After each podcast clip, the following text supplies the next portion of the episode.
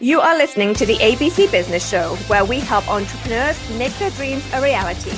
Here are your hosts, Kerry, Elise, and MJ. Disclaimer The views and opinions expressed in this podcast are solely those of the hosts and guests.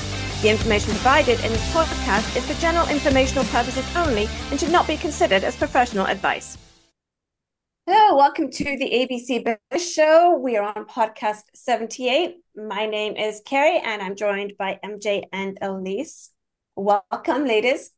Well, hello again. Good morning, good afternoon, wherever you may be. That's right. Whenever you are listening, wherever you may be. We don't need to know, just listen. That's all.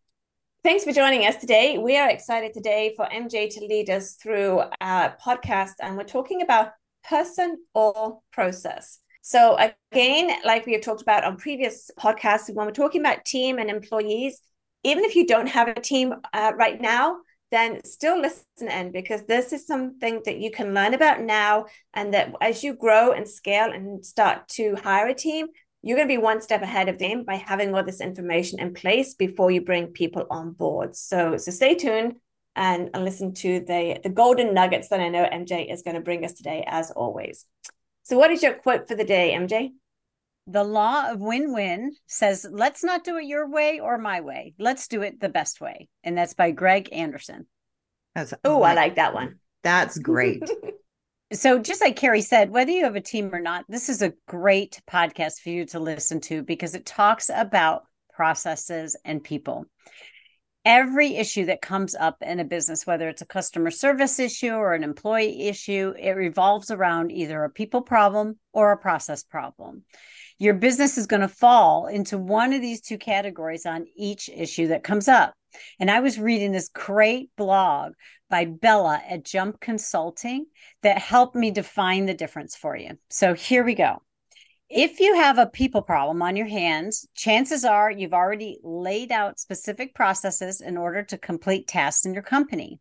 You've given explicit instructions, written, verbal, video, however you communicate them, and have drawn a clear picture of what success should look like.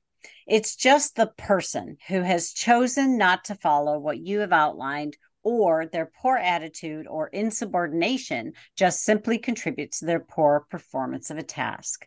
So that's when you know it's a person problem or a people problem. If you have a process problem, then it's likely the staff member was unclear on what they needed to do. Or maybe they understood it one way, but you actually intended for the finished product to be different. Clear, concise, written, and verbally communicated procedures will solve that problem. Oh my gosh. MJ, I do we do so much continuing education on this as as financial statement auditors. It's amazing.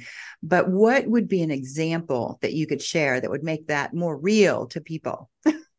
All right. Well, good. That's a great question. In this blog, they gave us an example of a pet walker that was posting pictures of the pet she was walking on social media the owner of the pet walking company was upset because two of her walkers had recently left to start their own pet walking business, and she did not want this walker marketing herself.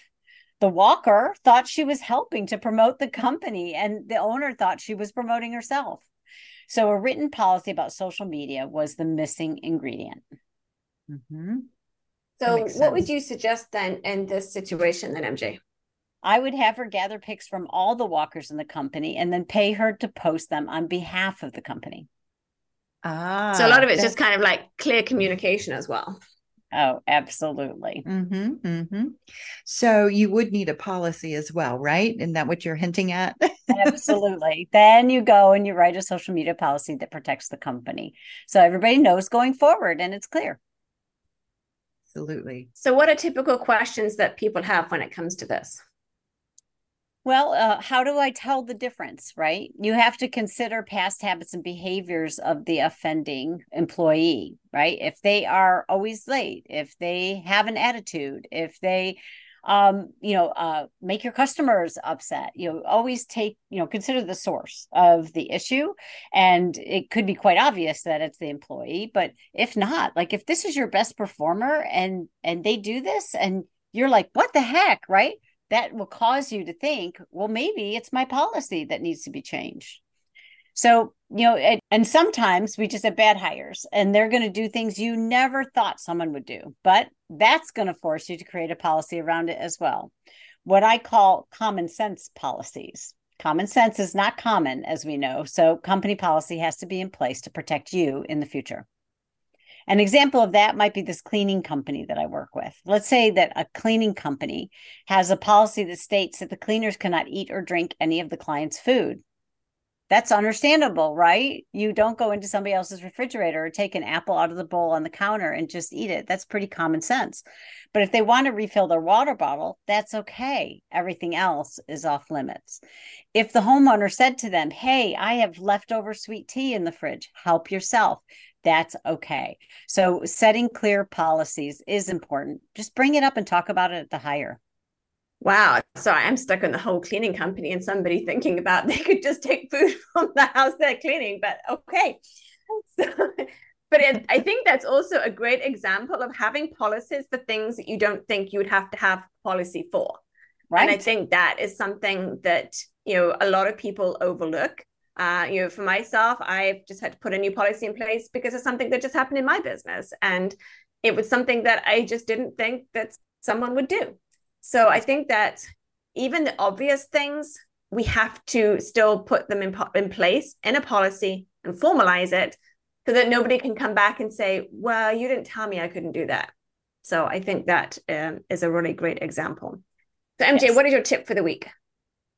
When issues arise, take some time to consider whether it's a people problem or a missing process or policy. It might be a little bit of both. Either way, make sure you document a process to prevent it from recurring again.